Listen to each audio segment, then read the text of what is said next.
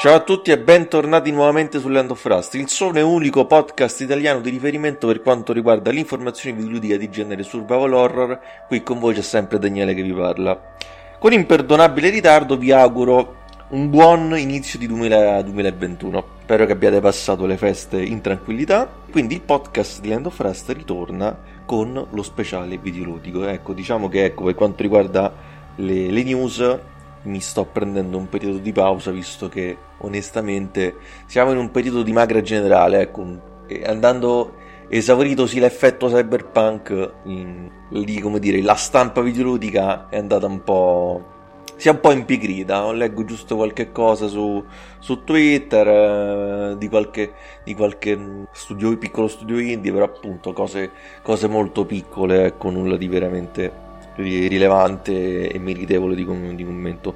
Passiamo quindi allo speciale videoludico, il primo speciale videoludico del 2021 e parliamo di Those Who Remain, sviluppato da Camel 101, è un'avventura horror psicologica in prima persona, ennesimo videogioco dai toni surreali che vuole rimandare un pochino a Lynch, un pochino a Kubrick, un pochino a Carpenter e, e compagnia cantando.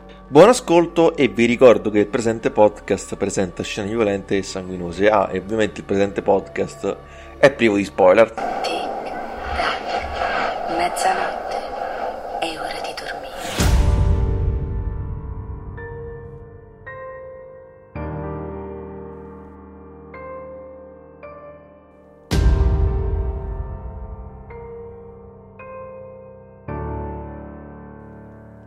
Il protagonista di Those Who Remain è un uomo di nome Edward che è afflitto da diversi problemi personali e comunque presenta una situazione familiare abbastanza complicata, tant'è che infatti lui ha anche, ha anche un amante con la quale vorrebbe rompere, diciamo ecco, non ci sono informazioni molto chiare su, sulla vita del protagonista, sul background di, del nostro Edward. Fatto sta che appunto riceve un messaggio dalla sua amante che lo invita ad un motel nei pressi della cittadina di Dormont. Lui arriva in questo motel, non trova la sua, la sua donna, in realtà anche se beh, sarebbe la sua amante, però non la trova, gli rubano la macchina e quindi si ritrova a vagare per la città di Dormont e, e, viene eseguito in particolare da queste ombre, da queste sagome nere, dagli occhi illuminati, luminosi, che si manifestano nelle zone d'ombra e, e lo perseguitano per tutta la durata dell'avventura. Non sappiamo, non sappiamo per quale motivo, non sappiamo perché.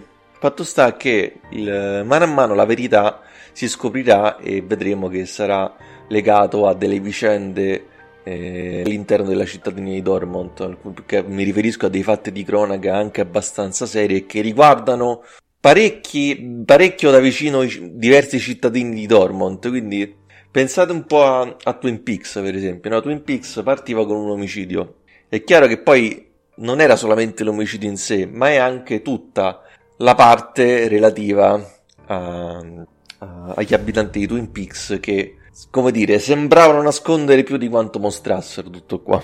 E, e secondo me DOS Fury Main vorrebbe seguire un pochettino quello schema, ma ci riesce, ci riesce poco e male.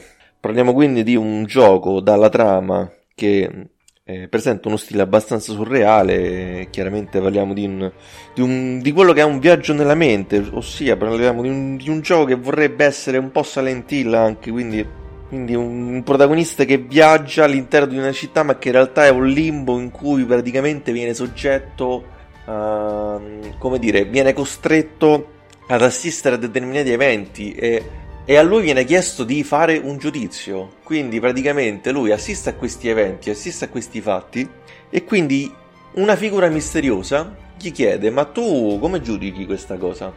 Tu pensi che questa persona sia, uh, sia colpevole, cioè deve essere condannata o comunque secondo te deve essere perdonata perché comunque aveva i suoi motivi per, per quello che, che, ha fatto. Insomma, io chiaramente, ragazzi, mi sto mantenendo vago apposta perché e chiaramente non, non potrei, non posso spoilerarvi. Quindi, fatto sta che quindi uno dei temi principali del gioco riguarda il giudizio, riguarda il fatto, ehm, il saper, ehm, il, il, riflettere su alcuni eventi e capire eh, come, eh, come giudicare determinati meccanismi relativi alla, alla mente umana.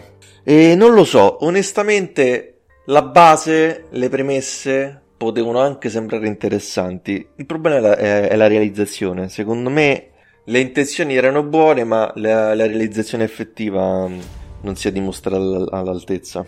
E più che altro parliamo dei temi della trama che sono quelli soliti e, e consueti, cioè un confronto tra, tra cuore e ragione, poi senso di alienazione, sociopatia, depressione e il tutto poi accompagnato da questa cornice orinica dal sapore a tratti quasi, quasi occulto. Infatti ci sono, come dire, questo gioco non lo so, sembra, sembra che presenti un sacco di roba, occultismo, esoterismo, ehm, viaggi nella mente, trip.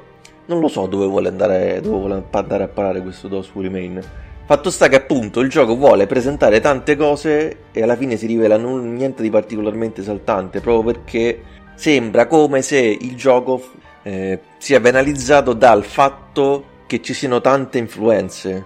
Quindi di fatto non lo so, è come se io appunto sono appassionato di Silent Hill, poi mi piace Resident Evil, mi piace Amnesia, mi piace Project Zero quindi che faccio? Mi metto a fare un gioco in cui prendo un po' di Silent Hill, un po' di Amnesia, un po' di Project Zero, un po' di Resident Evil e alla fine esce fuori un mostro di Frankenstein praticamente. Quindi, come dire, è un po' la dimostrazione sul fatto che anche se a te piace qualcosa, poi non è detto che nel momento in cui tu passi dall'altra parte, dall'altra, da dietro la macchina da presa, poi macchina da presa videoludica, mettiamola così, poi non è detto che poi riesci a fare un ottimo lavoro, anche perché poi appunto il fatto che poi ti piaccia una cosa non è detto che poi tu riesca a capirla fino in fondo a livello di meccanismi narrativi, ludici e, mm, ed emozionali anche.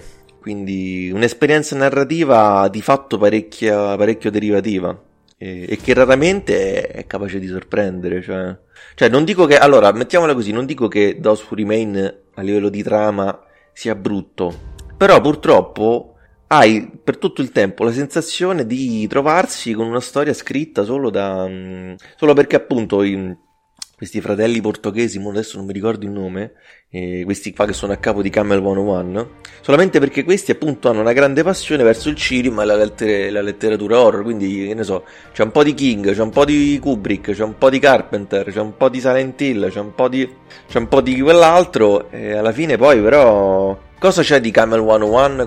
Cosa, c'è di Those Who Remain? Niente. E quindi sembra come se non hanno saputo scrivere mm, una propria storia, perché appunto il resto eh, c'è troppa ispirazione. Il problema è che poi tu ti. Il bello, ma, ma, ma non è poi solo quello, perché poi il fatto che tu ti ispiri ad altre opere è la normalità, lo fanno tutti. Cioè, anche, anche Silent Hill è frutto di, di altre opere passate, però poi Silent Hill è riuscito a imporsi perché attraverso le ispirazioni si è creata una propria identità. E questa cosa non succede in DOS Remain, cioè in DOS Remain non c'è niente di caratteristico a livello di componente horror, perché, mm, perché appunto ti ispiri, ti ispiri male, cioè una mancanza, cioè più che altro poi è, penso per esempio anche al protagonista, cioè è troppo stereotipato, cioè io non ho capito poi perché, cioè un protagonista che è un guscio vuoto. Praticamente tu giochi a questo protagonista, mh, mm, per tutto il tempo non sai chi è, non, non, riesci a creare un legame emotivo, un legame empatico. Poi, non lo so, l'hanno. Sembra che l'abbiano voluto un po' caricaturale, un po'. non lo so. Sembra come se appunto questo protagonista è un depresso e quindi hanno dovuto mettere per forza gli stereotipi del depresso non lo so, cioè pure, pure questa cosa che il gioco comincia, il primo, il primo frame del gioco è il protagonista con di fronte le bottiglie, le bottiglie de, di alcol, di whisky.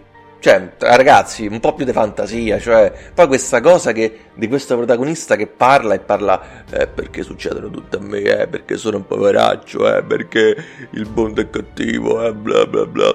Cioè, ma, allora, sai cosa sembra? Sembra un protagonista scritto da persone che in realtà non sono mai state male. Perché ragazzi, se avete avuto delle malattie, mm, non lo so, tipo appunto depressione, problemi, mm, disagi, mm, disagi, anche, ma anche un semplice disagio psichico, non lo so. non è detto che le persone parlino tutto, eh, cioè, parlano con questo tono dimesso, eh, non, lo, non lo so, appunto, sembra come se appunto tu hai voluto ispirarti, che ne so, a Jane Sunderland che parla un po' così, parla un po', un po', come si, con questi toni un po' un po' moderati, non moderati, non posso dire, toni un po' bassi, non lo so, comunque non è proprio il massimo dell'allegria, no? Allora, allora ha dovuto ricalcare, ha dovuto calcare su questa cosa attraverso il tono di voce, quando in realtà non è attraverso la voce che, che tu rappresenti un depresso, ma attraverso eh, i suoi pensieri, attraverso quello che dice, quello che fa. Cioè, questo purtroppo è il segno, è uno dei segni evidenti su come in realtà anche a livello di casting il gioco è stato curato veramente poco. Cioè, poi appunto un, un protagonista che non veicola alcuna emozione e, e più che altro ti rompi il cazzo proprio. Cioè, ma io gioco e gioco e, e, e nutro profondo disinteresse. Cioè, cioè, io sto qua e sono uno spettatore, sembro, sembra come se io mi trovassi a Dormont e dico, vabbè, ma io che cazzo, ma che cazzo me ne frega a me? Cioè, eh, quindi cari autori, cioè, Cari, cari miei autori, mm, vabbè, dico, non dico Camel 101, ma in, proprio in generale, cioè qualsiasi autore videoludico all'ascolto, io faccio un appello. Allora, voi dovete, dovete trattare il protagonista come se fosse vostro figlio, ma proprio, proprio senza nessuna esagerazione, cioè dategli un'anima, rendeteli, rendeteli belli, ma soprattutto rendeteli normali, perché, perché poi appunto, più il protagonista è una persona normale, più lo senti vicino, cioè il fatto di doverlo per forza particolareggiare perché comunque è il depresso, in realtà non fai nient'altro che allontanarlo di più dal giocatore, cioè Invece rendeteli più normali, dategli qualche piccola sfumatura, curateli, dettagliateli, guardate gli spigoli e, rendeteli intriganti, ma rendeteli intriganti anche nelle cose più semplici. Io faccio un esempio molto banalissimo, sto giocando um, a quel gioco là di a Tell Me Why, che è praticamente il gioco sviluppato dal, dal team che ha fatto Life is Strange, no? E appunto la cosa bella, poi vabbè, chiaramente sto paragonando un, sto, sto, nominando un gioco che non è un horror, però a livello di, di esempio di personaggi è un esempio che calza a pennello, perché perché appunto, questo, che succede? Qual è la cosa bella di, di, di Tell Me Why, ma in generale dei giochi, dei giochi di Don't Node, quindi anche Life is Strange, no? È il fatto che comunque tu riesci a legare con questi personaggi che sono normali, ma comunque riesci a legare attraverso azioni anche che apparentemente prese singolarmente magari non, non, non, significano niente. Che ne so, per esempio, guardi una foto, guardi quella foto e dici, ah, vedi, però questa foto mi fa ripensare a quando andavo al college, oppure guardo questo poster e ripenso a quando andavo in, in, in ero andato a vedere questo, questo film al cinema. E quindi è un modo, è un modo indiretto per conoscere, per familiarizzare, per entrare in un legame di eh, empatia con, eh, con i personaggi e, e Dos Who Remain mi dispiace non, non è assolutamente niente, niente, di tutto questo. Poi ci sono anche vabbè non dico che ve l'ho detto non è brutto il soggetto non è neanche brutto anche perché onestamente poi il genere horror soprattutto horror psicologico inventare qualcosa di veramente nuovo è anche difficile.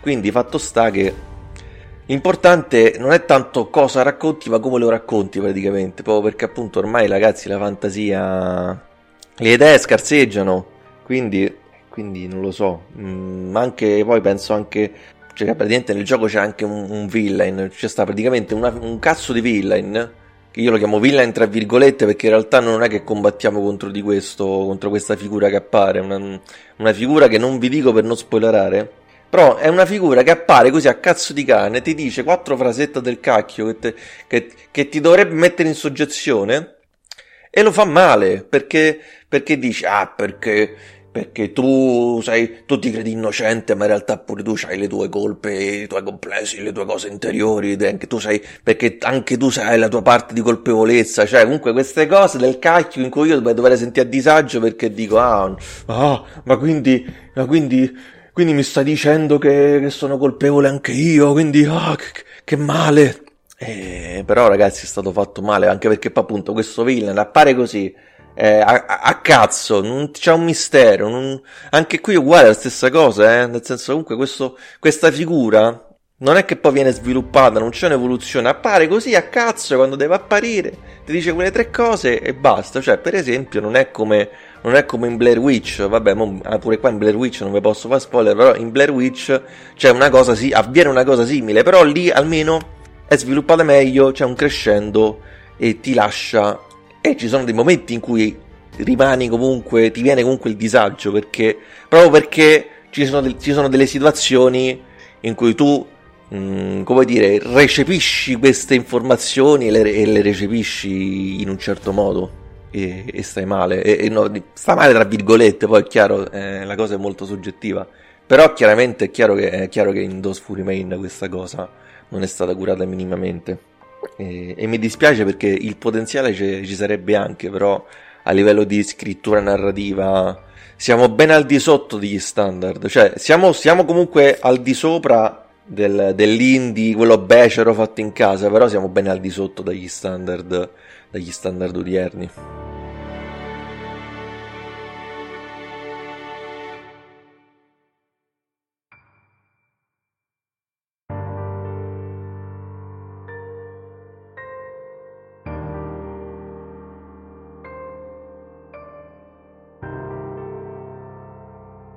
No, e, volete, e volete sapere poi qual è la cosa la cosa bella di tutto questo, che la trama è la cosa migliore di DOS Fury Main. Quindi il gameplay, il gameplay ragazzi, è un altro bagno di sangue, come si dice, come si dice dalle nostre parti. Che il gameplay di DOS Fury Main è un fritto misto di tutto. Cioè, allora, partiamo da, da allora, partiamo dalle cose più, quelle che mi sono piaciute di più, ecco, mettiamola così. Allora, partiamo da questa cosa, da una delle prime cose che ci vengono presentate, ossia la presenza degli abitanti di Dormont che appaiono, si manifestano all'interno delle zone d'ombra e chiaramente noi queste zone d'ombra le dovremmo evitare per non, eh, per non cadere nel game over, chiaramente. Ed è una buona idea, eh, perché comunque è un'idea che ti mette all'inizio anche, ti dà anche un certo disagio, comunque è un'idea che contribuisce un minimo nel, nel creare atmosfera. Il problema è che è un'idea che passati i primi dieci minuti capisci che non, non va, come dire, è poco sfruttata. Più che altro perché... Eh, ma più che altro perché poi non, non, c'è una, non c'è un'evoluzione anche qua, non c'è uno sviluppo di questa idea, nel senso... Mi piace anche, allora, mi piace anche il fatto che comunque abbiano voluto come creare una sorta di commistione tra eh, horror e puzzle gaming. Perché appunto che succede? Qual è, qual è la meccanica principale? È il fatto che chiaramente queste zone d'ombra saranno, ci faranno da ostacolo sul nostro percorso e quindi dovremmo togliere queste zone d'ombra accendendo delle luci. Quindi tramite degli interruttori o tramite dei fari o tramite dei lampioni, per esempio. E quindi di fatto ci sono queste parti in cui si unisce un po' l'horror e un po' il puzzle, il puzzle, il puzzle, le, le fasi di tipicamente puzzle. Però purtroppo è qualcosa che viene sfruttato poco. E, beh, male no, però poco sì. Perché poi capisci subito che la meccanica, le, le dinamiche sono le stesse e sono ripetitive. Cioè, di fatto, qual è la cosa? C'hai la zona d'ombra, devi trovare un, un, un interruttore da quelle parti, accendi l'interruttore e vai avanti. È la stessa cosa per tutto il gioco. Quando invece le idee ce ne stavano tante che potevi sfruttare. Per esempio, la fisica. Tra l'altro, appunto, nel gioco ho trovato, mi sembra, una sola volta o due volte in cui tu puoi sfruttare la fisica del gioco per, per, um, per togliere queste zone d'ombra. Per esempio, che ne so, c'è sta una pila di oggetti che coprono un faro di luce. Tu praticamente prendi, mm, riesci, togli di mezzo questa pila di oggetti e quindi tu contribuisce a creare la luce e, e, quindi, e quindi riesce a togliere quella zona d'ombra, che ne so, un po' come cioè, da presente dal tramonto all'alba, il finale, ecco, magari non, non vado oltre per non spoilerare, però quello, no? Quella cosa lì intendevo, cioè tu c'hai un'idea, cerca di sfruttarla uh, a 360 gradi, non, non ti limitare a, a sempre la solita meccanica, cioè comunque ok, c'è il buio, devi accendere la luce Basta, cioè, quando tu hai una buona idea, la devi sfruttare, la devi rendere varia e la devi così eh, rendere sempre più interessante mano a mano che, che procedi con l'avventura. E peccato perché questa poteva essere un, l'elemento caratteristico proprio di, di DOS Fury Main. E niente da niente, è un peccato.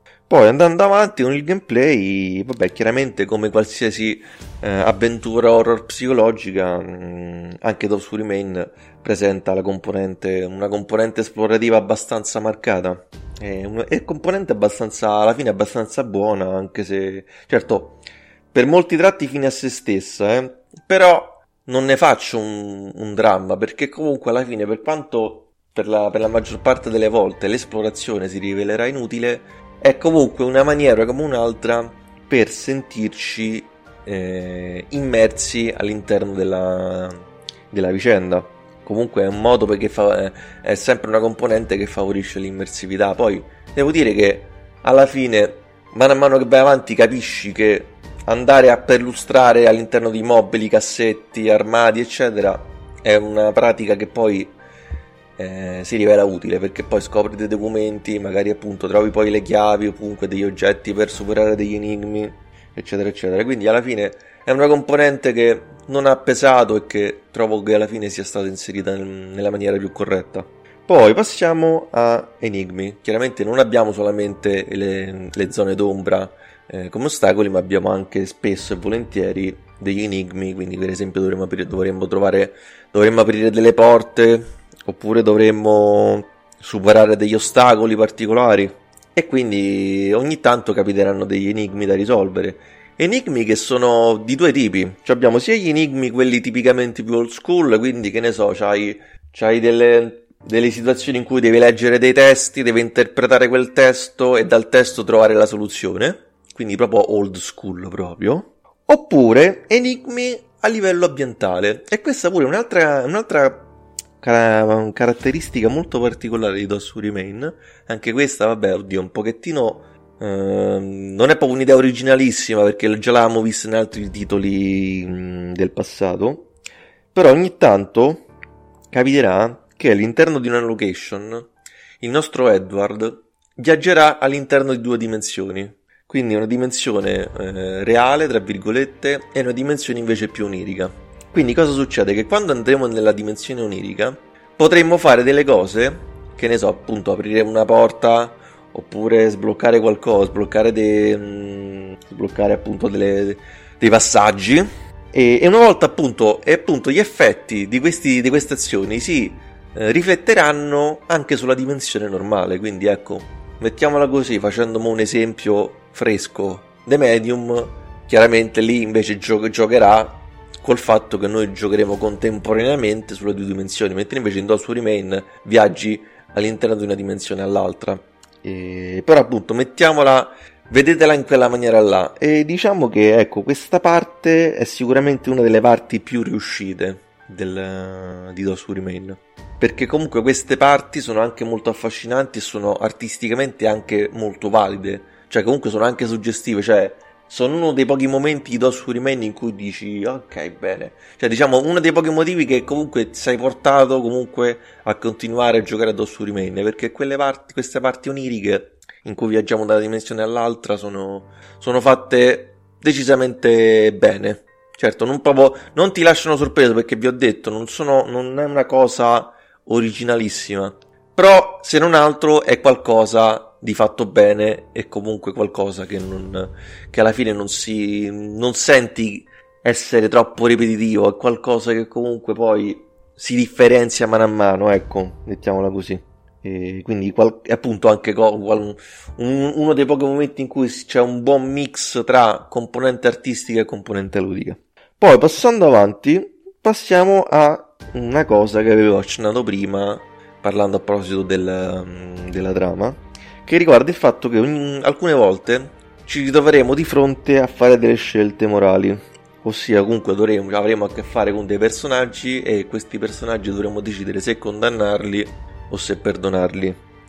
Ma per me, cioè, è chiaro che l'hanno messa per, per, per dare una scusa eh, al giocatore per rigiocare l'avventura. Il problema è che per me è, eh, questa cosa è una forzatura totale, cioè, più che altro perché tu mi fai fare delle scelte, secondo il mio punto di vista, però poi il punto di vista eh, il punto di vista poi è chiaro che il mio punto di vista è diverso dal punto di vista di, di chi ha sviluppato il gioco. Cioè, per, io, io, che ho scelto, per esempio, di, di, perdonare un personaggio, non è che poi alla fine del gioco mi, mi, viene a dire, ah, perché l'hai perdonato, non dovevi perdonarlo. Cioè, ma mm, così non, non, va bene. Cioè, mi fai sentire come un idiota, mi fai sentire. Ma no, cerca di dare un criterio, cioè, fai un qualcosa in cui tu dici, ok, io non, io non ti giudico, decidi tu come meglio credi e, e, il gioco poi rifletterà quelle che sono le tue scelte, no che mi fa scegliere e poi alla fine e poi tu decidi il finale perché tu invece la pensi diversamente, cioè,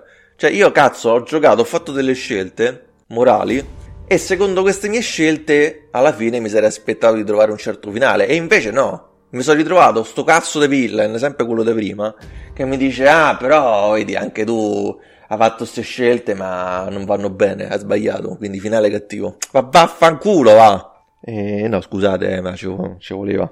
Quindi niente, per me queste scelte morali proprio bocciate proprio, cioè anche, anche, questo, l'ennesimo tentativo di voler ficcare in mezzo delle cose solamente perché vuoi dare al gioco una certa profondità, quando porca miseria non serve, non serve mettere carne al fuoco, cioè concentrati sulla trama, preoccupati di creare il tutto che sia il più coerente possibile, non mettere altra roba che, che, che rischi poi di, di, creare solo confusione, cioè...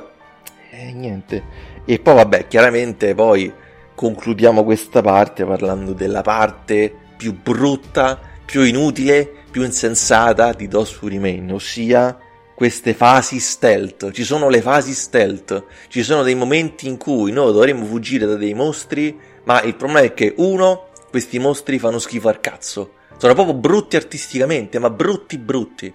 Non si possono vedere, non, fanno, non farebbero paura neanche a una gallina. Ma non scherziamo, ragazzi, cioè, ma, ma veramente, ma voi, che, ma voi che avete sviluppato il gioco? Ma allora avete fatto un po' di playtesting, cioè avete, avete raccolto un po' di, di, opinioni? No, perché ragazzi, allora secondo me, se quello per voi è lo standard dell'horror, è qualcosa di vendibile, cioè, mi incazzo pure perché sta cosa sono riusciti pure a venderla, capito, no? Poi non so quanto ha venduto, però il fatto solo che sono riusciti a, ad appoggiarsi a un publisher per vendere questo gioco mi manda in bestia. Perché queste fasi stealth sono la cosa più inutile e più schifosa, più oltraggiosa che abbia mai visto negli ultimi, che ne so. Oddio, non lo so, eh, perché poi c'è sta pure Man of Medan, pure, che vabbè, pure là. Però, allora, tu mi fai le, mi può fare le fasi stealth all'amnesia. Peccato che amnesia, ma neanche amnesia, andiamo più indietro, penumbra. Penumbra, comunque, quando avevi le fasi stealth, ti potevi accovacciare. Oppure, che ne so, ti nascondi dietro a una colonna, ti puoi sporgere, puoi guardare dove stanno i nemici, cioè ti puoi affacciare. In Remain non ti puoi neanche accovacciare, non ti puoi sporgere, basta solamente che ovviamente poi la parte, la parte sonora eh, inesistente, cioè comunque tu, tu puoi correre, basta che stai lontano, il nemico non te vede, no, non te si fila proprio, ah, è ovvio. E così come ovviamente tutta la parte di illuminazione, cioè che, che se ne frega se stai una, nell'ombra o, o, sotto la luce, se stai lontano quello tanto non te vede, cioè la, hanno fatto solamente che basta che tu entri nella sua... Beh, chiaramente basta che tu ti, stai troppo vicino a lui, è chiaro che poi il villain ti vede, ti corre appresso e tu a quel punto devi correre per segnarlo. Vabbè, chiaramente mm, soprassediamo il fatto che, che, non, che, non, c'è una componente hide and seek, ma vabbè, non, non, ce l'ha, non ce l'ha neanche Amnesia per esempio in quel caso, cioè, non, si chiede, non si prendeva di fare il nuovo Alien Isolation per dire, però, però cacchio, è dove cosa? quando questa cosa è stata fatta molto meglio anni e anni fa, ma che cazzo l'avete, l'avete fatta a fare? Cioè, anche questo è l'ennesima cosa per cui tu dici, ok, voglio fare il gioco, voglio fare questa cosa perché così posso dire di aver venduto un gioco horror. Questo sempre perché hai paura magari di dire, ah, però non è horror e quindi non ci sono le, le, fasi di le fasi horror, quindi non puoi scappare, non ci sono i mostri, eccetera. Ma vaffanculo, ma, ma lascia perdere, ma se devi fare una cosa che è, è, approssimativa, è abbozzata, quando appunto lo standard è ben superiore, ma lascia perdere, concentrati sulla trama, eh, concentrati appunto su, su quelle parti di gameplay che, dove, che invece sono andate bene, come appunto le zone d'ombra e le parti oniriche. gli enigmi, eccetera, eccetera. Lasciale perdere queste cose, non fanno per te. Lasciale perdere, lasciale fare ad Ammene- lasciale fare a Frictional Games, lasciale fare, lasciale fare a Red Barrels, uh, lasciale fare a, a, ai professionisti veri.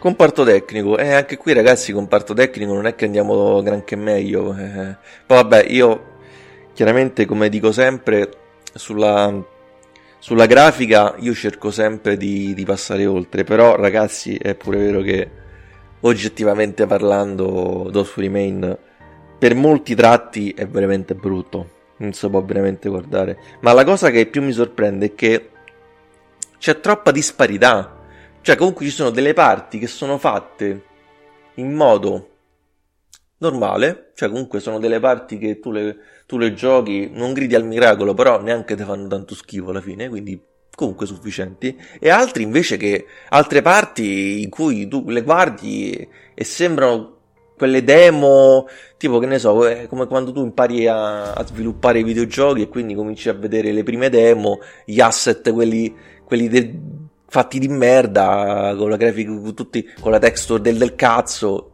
eccetera, eccetera. Ma qua c'è veramente un dislivello allucinante. Ma, ma qua si vede, ma qua, questa è la mia ipotesi, eh.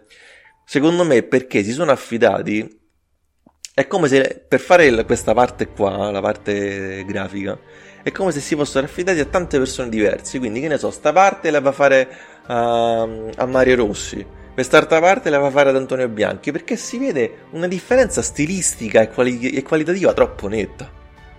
E giocandolo lo, lo vedi proprio. È peccato, mi dispiace. Poi purtroppo, vabbè, hanno usato Unity e quindi purtroppo, eh, come, come dicevo anche per Made of Scare, che invece però Made of Scare era fatto bene però, Unity quando, quando ti, ti trovi in dei, in dei luoghi molto grandi succede che spesso e volentieri il gioco rallenta, si schianta a livello di frame rate. Cioè, io non lo so, io mi sono ritrovato in molti punti. Uh, mi sono ritrovato parecchi punti in cui il gioco scattasse senza motivo. Pure perché poi la grafica è, è quella che è, e il gioco scatta. Vabbè, non lo so. Lì quello purtroppo dipende pure dal fatto che. Quello ecco, quello è il segno in cui tu hai usato Unity, però appunto l'hai usato a livello di, di default. Nel senso che comunque tu hai usato Unity, ci hai messo la roba e poi a quel punto non ti sei preoccupato di lavorare sull'ottimizzazione. E, e quindi hanno lasciato il gioco così come, così come è venuto. Non, non si sono preoccupati proprio di ottimizzarlo. Peccato, mi spiace. E poi vabbè, modelli dei personaggi inguardabili. Cioè, inguardabili, inguardabili proprio. Ma vabbè, andiamo avanti, lasciamo perdere che non voglio, non voglio mettere il dito nella piaga. E doppiaggio, vabbè, doppiaggio l'ho, l'ho, ne ho parlato prima, sto protagonista, interpretazione proprio, proprio inutile. Interpretare il personaggio, il protagonista in questo modo totalmente inutile. Però vabbè, la stessa cosa, anche, anche i personaggi secondari non, non brillano assolutamente. Niente di... vabbè, ma anche qui voglio andare, andare oltre. Colonna sonora allora, forse quell'ambientale andrebbe anche bene, nel senso comunque ci, stanno, ci sono dei componimenti che, che si sentono e ad un ascolto attento comunque riesci anche ad apprezzarli. Però è chiaro che anche qui ragazzi gli standard sono ben altri e quindi il risultato è che colonna sonora non ti rimane impresso. Cioè comunque è una colonna sonora tipica fatta per eh, essere al servizio del, dell'opera, però poi non ti, non ti, lascia, non ti lascia niente.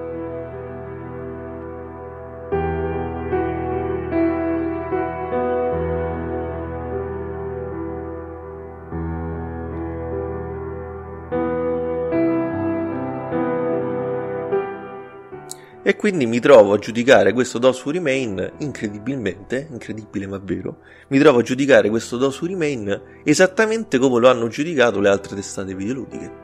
Quindi mm, quasi non, non pensavo perché in realtà la mia impressione che avevo mesi e mesi fa, l'anno scorso, di DOS Remain, era di un gioco in realtà molto complesso e poco compreso. Quindi generalmente sui giochi, i giochi che vengono bersagliati, eh, tra virgolette, dalla stampa, mi viene sempre l'istinto protettivo. E... Però no, non in questo caso. In questo caso devo dire che il gioco è stato valutato male e, e purtroppo merita eh, i voti che ha ricevuto.